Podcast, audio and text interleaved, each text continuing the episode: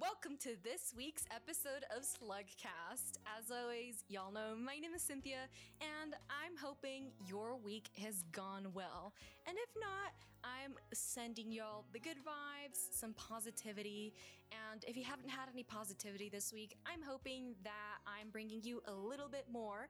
But I won't just be bringing you a little bit of positivity this week. No, no, no. We have a very special guest. They are crashing my podcast this week. Um, Isabella, would you like to introduce yourself here? Yeah, hey everyone. Thanks for tuning into Slugcast this week. I'm so happy to be here with you, Cynthia, and I'm I'm happy to be talking about uh, something fluttery and lovely and beautiful. I know, um, y'all, as you know, my podcasts are usually very like researchy based, and I like to bring y'all some pretty cool information.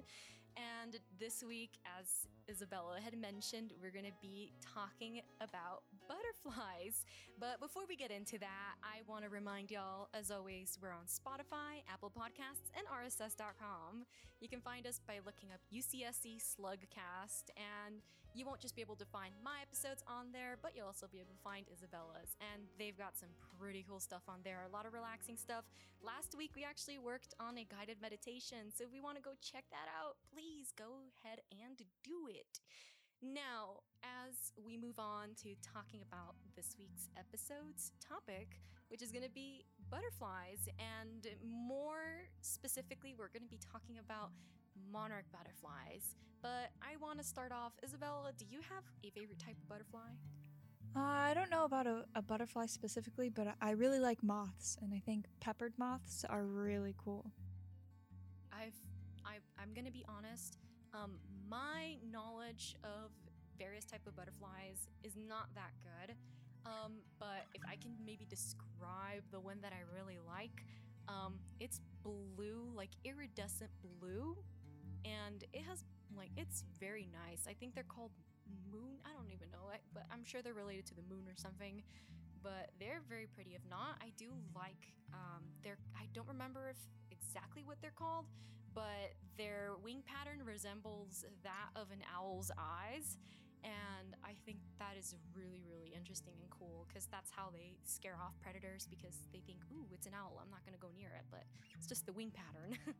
so, um, I don't really know that much about butterflies, as you can tell, but I would really want you to guide us into the information that we're going to be starting to talk about right now, which is going to be predominantly about the monarch butterflies.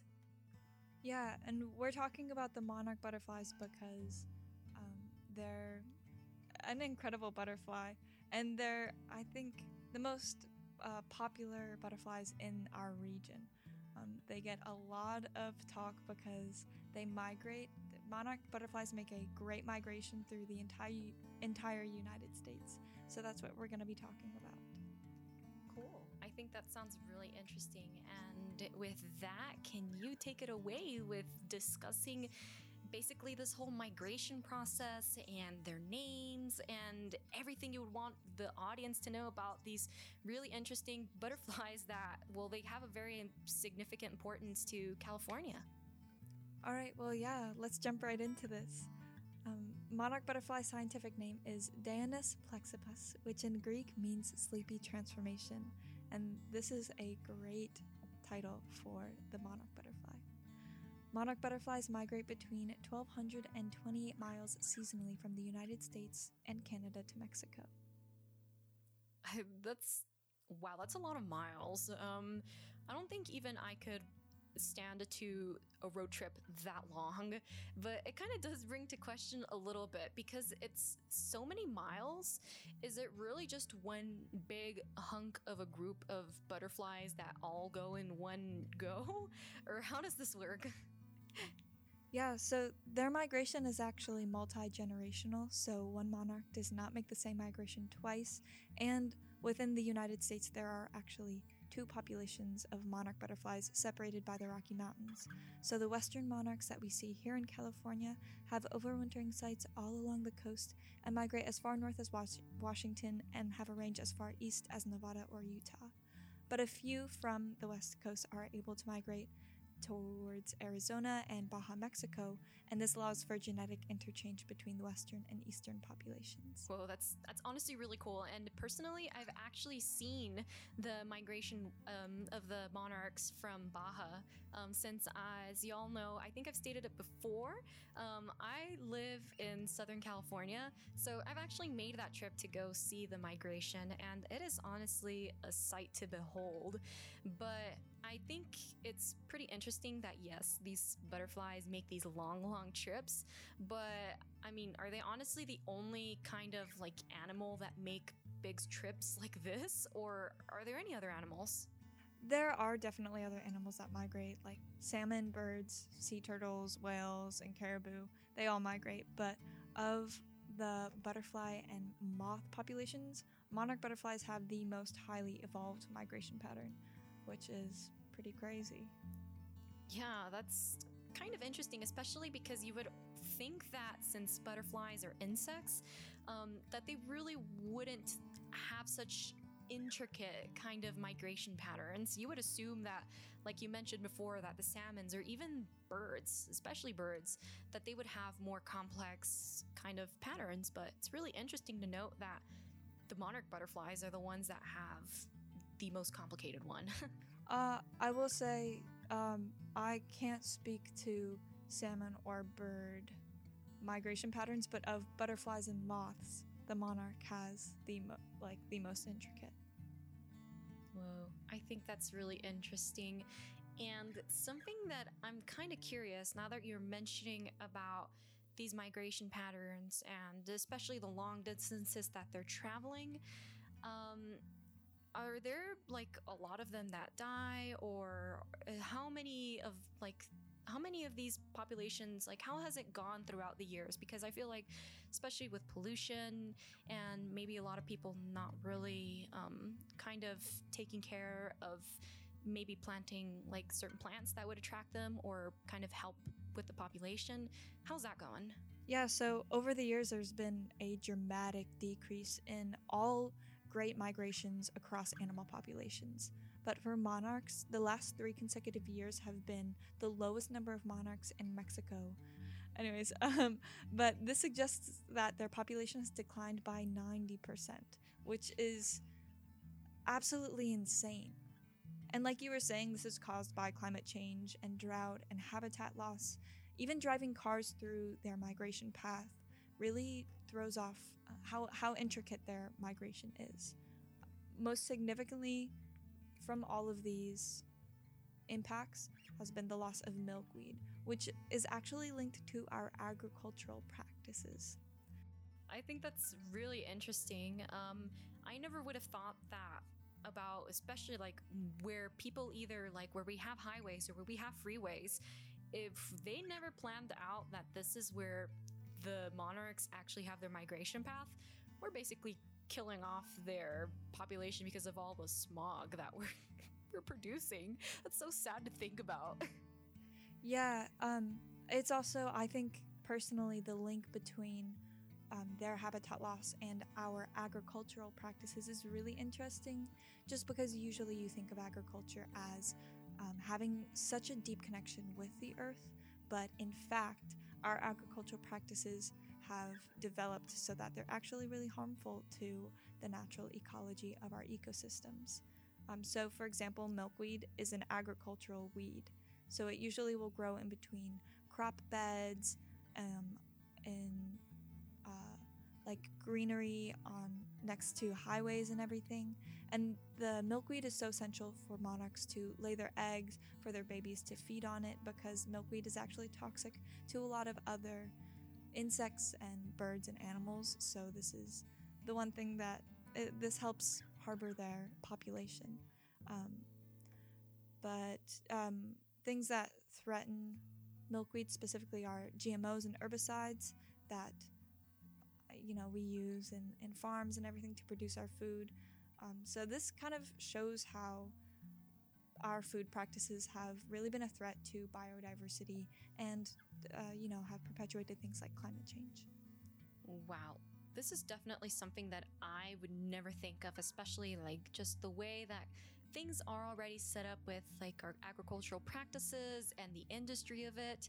Um, they definitely never, well, at least from my point of view, it doesn't seem like they really put a uh, like care into you know what kind of um, other biomes or ecosystems they're affecting with the practices either with like the pesticides or how much cropland they're using and maybe by actually whatever they're going to be putting in there it might you know you're taking away space for this milkweed to grow. And that's honestly really sad to think about that this is something that we should definitely be a little bit more conscious of and talking about being a little bit more conscious and knowing like how we've actually affected the migration patterns and the birth pretty much of the butterflies i think it's pretty important that we talk about basically their timeline of their migration. So I'm going to be talking about this. I think that all the information I'll be presenting to y'all, it'll be pretty interesting. I found it really interesting when I first read it. And I hope y'all will forgive me if I mispronounce any of these names. Um, Isabella, will you please correct me if I say anything wrong? Yeah, of course. Cool, cool. Thank you. So, um, this is really cool to think about that monarchs spend their winter time within the Sierra Madre Mountains of central Mexico, and from there, over the wintering in Mexico, they will go from November until February. And then overwintering monarchs have their delayed reproductive development called diapause. Um, I've never heard of this term before, diapause, before, but can you explain a little bit, maybe of like simply put, what this is for the listeners out there? Yeah, and this will make more sense as we go through the entire um, the entire timeline of the migration. But at the very end, the last uh, generation of monarchs, they do not mate right away, whereas all the other generations do. So their reproductive organs are not functioning the same way that um, monarchs born in the springtime or the summertime do. Um, so they they just put that reproduction on a hold and then migrate all the way back to Mexico for overwintering, where in the springtime they will then again begin to mate once it's warm enough again. Well, that's really cool that they can basically stop their biological kind of impulses that it's time to mate. And they will hold off until they have the proper kind of climate and they have enough of a population to be able to do it. I think that sounds really fascinating. So, kind of continuing from there, in March, um, which I think this time has already passed. So maybe if y'all live in Southern California, maybe y'all might have seen some of this that we're going to be discussing. So, as y'all know, things warm up, and overwintering butterflies will end their diapause and finally start mating, which, woohoo! So, the female butterflies, what they're to start doing is that they're to bring in their spring migration and fly north to lay the eggs, which hopefully by this time they'll be passing, passing by through campus. Hopefully. I don't know, Isabella, will they? Um, well, we see monarchs in Santa Cruz around October and in the fall time and then they leave around January. But we'll talk more about where you can be seeing those in Santa Cruz a little bit later. Whoa, okay. Um, thank you for bringing in that little fact. Um, so my calculations are wrong. so what happens with these butterflies from this whole process that happens in March is that they're basically going to become the new first generation as milkweed becomes more available. Of course, this is going to be springtime, and the eggs from those butterflies that are going to be moving are going to become basically they're going to be the first population. They will be the ones to start it all. So, I think it's pretty interesting to note as well that it takes five generations of monarchs to reach the northern limit of their migration to complete the annual cycle. I think that's I would assume that it would only take one generation, especially with this whole entire process that they're going through. yeah, uh, I think what's oh i don't want to spoil anything but i think what's really interesting interesting about this kind of the way that monarchs go through dif- different generations through their migration is that the last generation all the others live like a month and then the last generation will live eight to nine months until the next season where they can reproduce. Whoa, that is Right? Wow, but so whoa, it's really fascinating that they have so much time discrepancy between their cycles. Oh my gosh. Yeah, and all of that is triggered by climate. So when um, when the monarchs that have flown north start to feel the cooler days um, and and the shorter days, that's when they get signaled to migrate back to Mexico. Whoa. So, let's see. I think it's also really interesting to note that, okay, so this is all happening in March pretty much. So, by the time that August rolls around, the fourth generation of monarchs has come by and they've reached their northern limit. So, apparently, this generation doesn't mate right away, which I think it's already really fascinating that each generation has its own kind of like cycle of when they do things or their kind of process. And it's really interesting to note as well that they, instead of going and doing it right away, they fill up their nectar to build up their fat reserves because they're going to be making that long migration way back to the Sierra Madre Mountains, back in central Mexico, where they're going to spend their winter time and they're going to mate again in the spring. So, wow, that is really interesting to note that every generation has a different process of how they mate and when they mate. Uh, I think this is this is all really fascinating. My gosh. Yeah, um, I do think that talking about this part of the migration, then it's important to note and think about a winter flowering or flowers that bloom in the wintertime because then um, this provides nectar and food for the butterflies that are migrating back.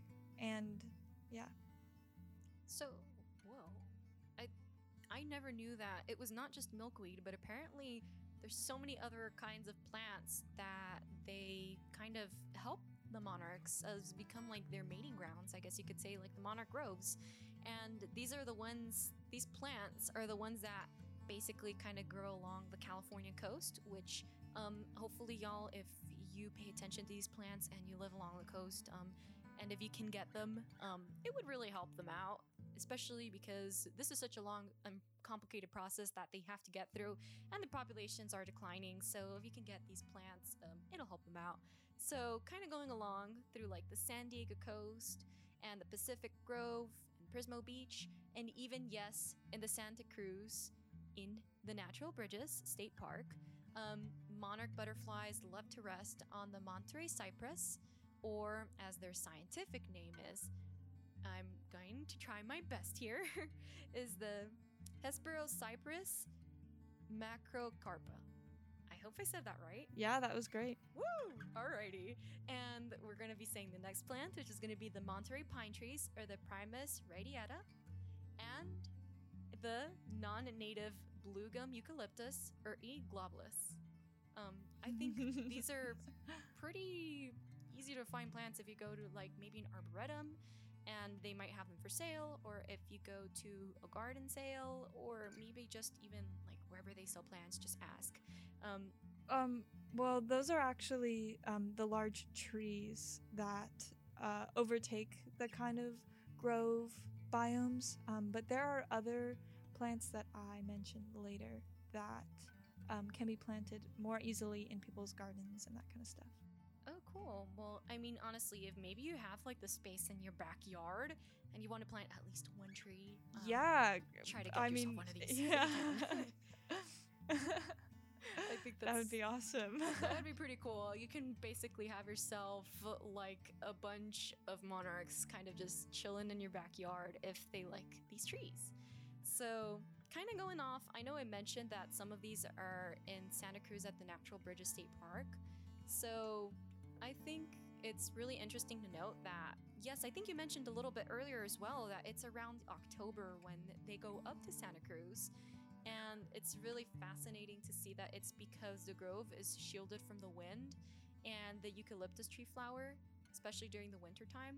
Um, apparently, the monarchs actually start coming around during that time, and it's just because, well, of course, it's going to be a little bit of a gentler place for them to relax in. And you'll also be able to see them around November and December. and they'll be leaving around January. So um, if y'all are up there for the winter quarter, um, you should definitely go check them out at this park. Yeah, uh, parking down at Natural Bridges is pretty easy. There's ten dollars to park inside the park, or um, it's pretty easy to find parking along um, Delaware, which is right outside of the park. And you can take yourself on a self-guided tour of the eucalyptus monarch groves in Natural Bridges during the park hours, which are 8 a.m. to sunset. And as of right now, sorry, just want to note because I have to. Um, Natural Bridges requires that park goers wear masks and practice social distancing. Cool. Thank you so much for that. Um, I'm currently not in the Santa Cruz area, which is really sad. But hopefully, I'll be going up again to just kind of check everything out before I hopefully move in for the fall 2021 quarter. So I'm definitely going to be taking a trip here. And now that we could kind of mention some of like the bigger trees that are basically little homes for the monarchs, and I did want to know okay, well, I mean, what if you don't have the space to basically plant one of these big trees in your backyard?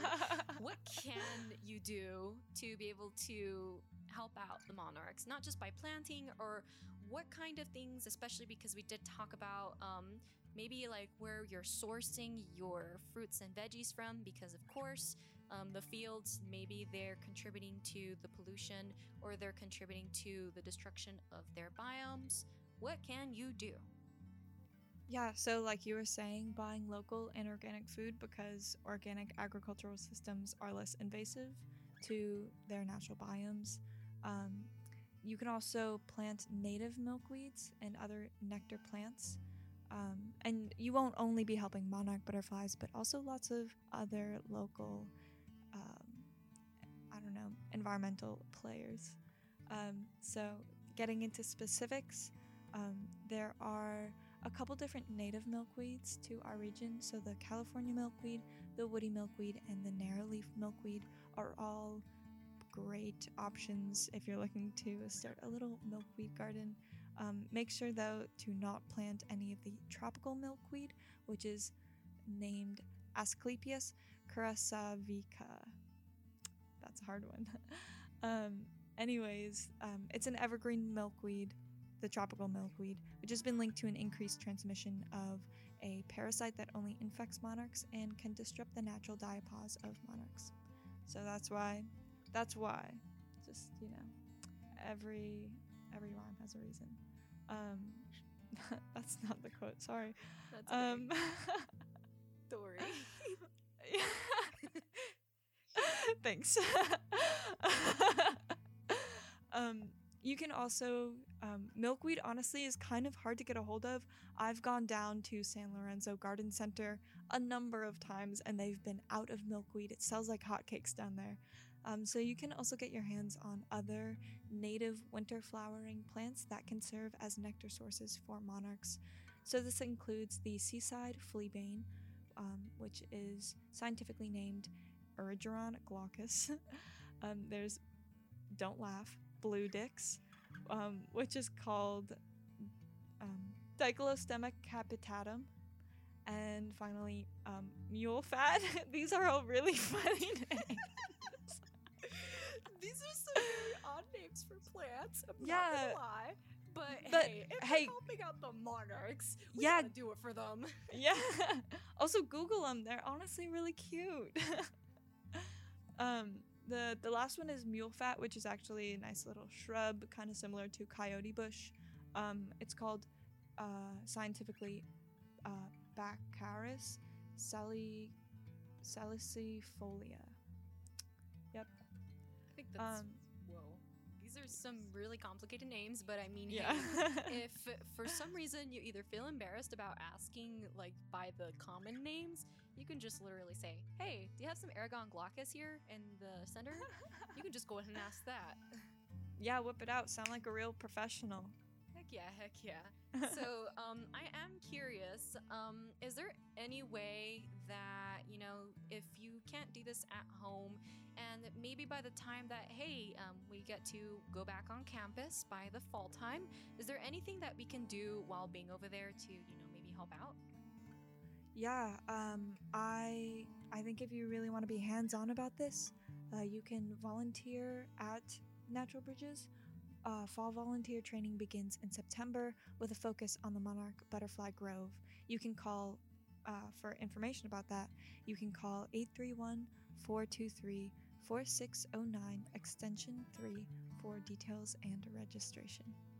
Oh, sorry, I also want to mention um, if you're at all interested, I think another way you can get involved with not only the monarch population but just understanding the natural history of of our community of uh, Santa Cruz of California, then as a student you should definitely check out the Norris Center. Uh, they have a lot of cool internships there, a lot of cool collections, definitely worth checking out while you're on campus. Okay, cool. Thank you for all that information.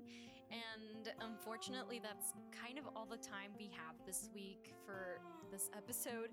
But I hope y'all had a really interesting time learning about the migrational patterns, the butterflies themselves, and what you can do either at home or when you come up to campus and you're finally in the Santa Cruz area, what you can do to help out the monarch population and the butterflies. I this is really something important because this is something that California is very known for, and especially if the population is declining, we should do our best to try to contribute to some positivity to help them out.